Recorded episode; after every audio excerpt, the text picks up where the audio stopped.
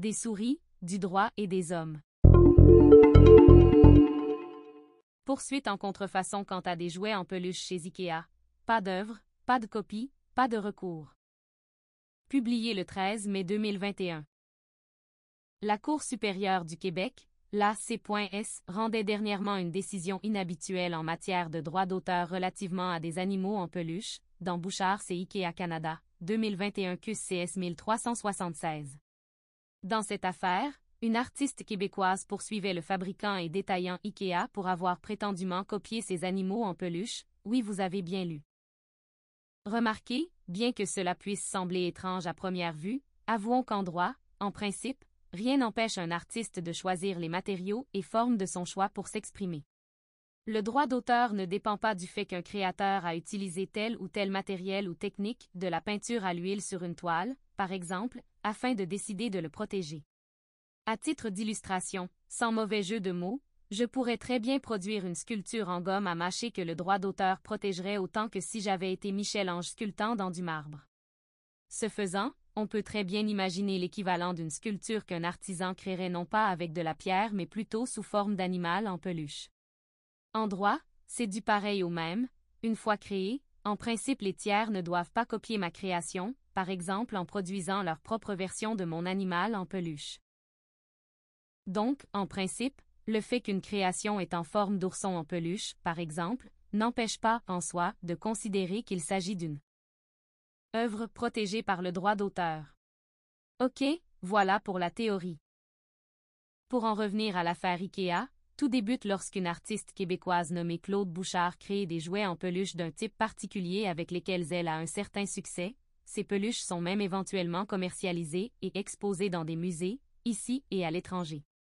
Madame Bouchard crée ainsi quelques 80 modèles de peluches à partir de dessins d'enfants, ce qui leur confère une apparence particulière, incluant en leur faisant adopter des caractéristiques telles l'utilisation du cuir, ne pas utiliser d'yeux de verre, plastique, leur dessiner de bouche en forme de ligne, le tout en utilisant une représentation visuelle en aplat, où on présente tous les éléments de l'animal, tête, corps, membres, sur un seul plan, comme sur un dessin d'enfant, etc. Bref, ces peluches ont un look particulier reconnaissable. C'est original. Comme chacun le sait, les entreprises qui font affaire sous la raison sociale bien connue IKEA offrent dans leurs magasins des meubles et d'autres articles divers de décoration. En 2014, IKEA conçoit et met elle-même en marché une collection de 14 peluches aussi conçues d'après des dessins d'enfants. Le concept de jouet de cette collection, Sogoscat, est issu d'une idée similaire aux peluches de Madame Bouchard, les dessins s'avérant cependant complètement différents. L'apprenant et constatant ce qu'elle perçoit comme une grande ressemblance à ses propres créations, Madame Bouchard intente plusieurs recours au Québec, dont un contre le détaillant IKEA, alléguant la violation de droits conférés par la loi sur le droit d'auteur, la loi quant à ses propres peluches. Comme ces peluches faisaient preuve d'originalité, le droit les protège non? Me voyez-vous venir? Oh, que oui. IKEA dépose bientôt justement une requête de rejet fondée sur le fait que cette poursuite s'avère mal fondée en droit, n'alléguant aucune reproduction d'œuvre qui soit contraire à la loi. On ne dispute pas que les peluches de Madame Bouchard ne sont pas mignonnes, ni qu'elles soient originales.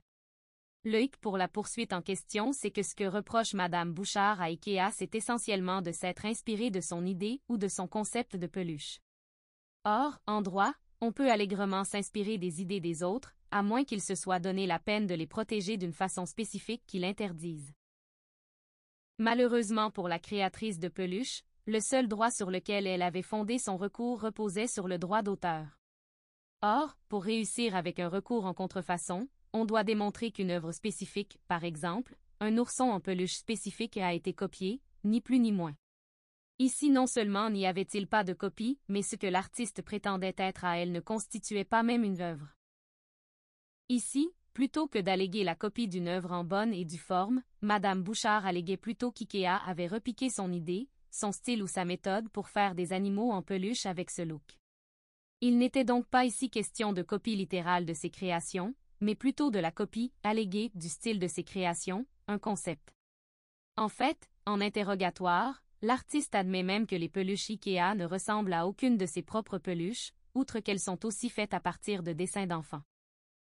Pour faire une analogie, Cette poursuite s'apparentait au sculpteur Michel-Ange poursuivant un autre sculpteur pour avoir osé imiter son David, en produisant d'autres sculptures de marbre montrant un homme nu au corps idéal, se tenant debout.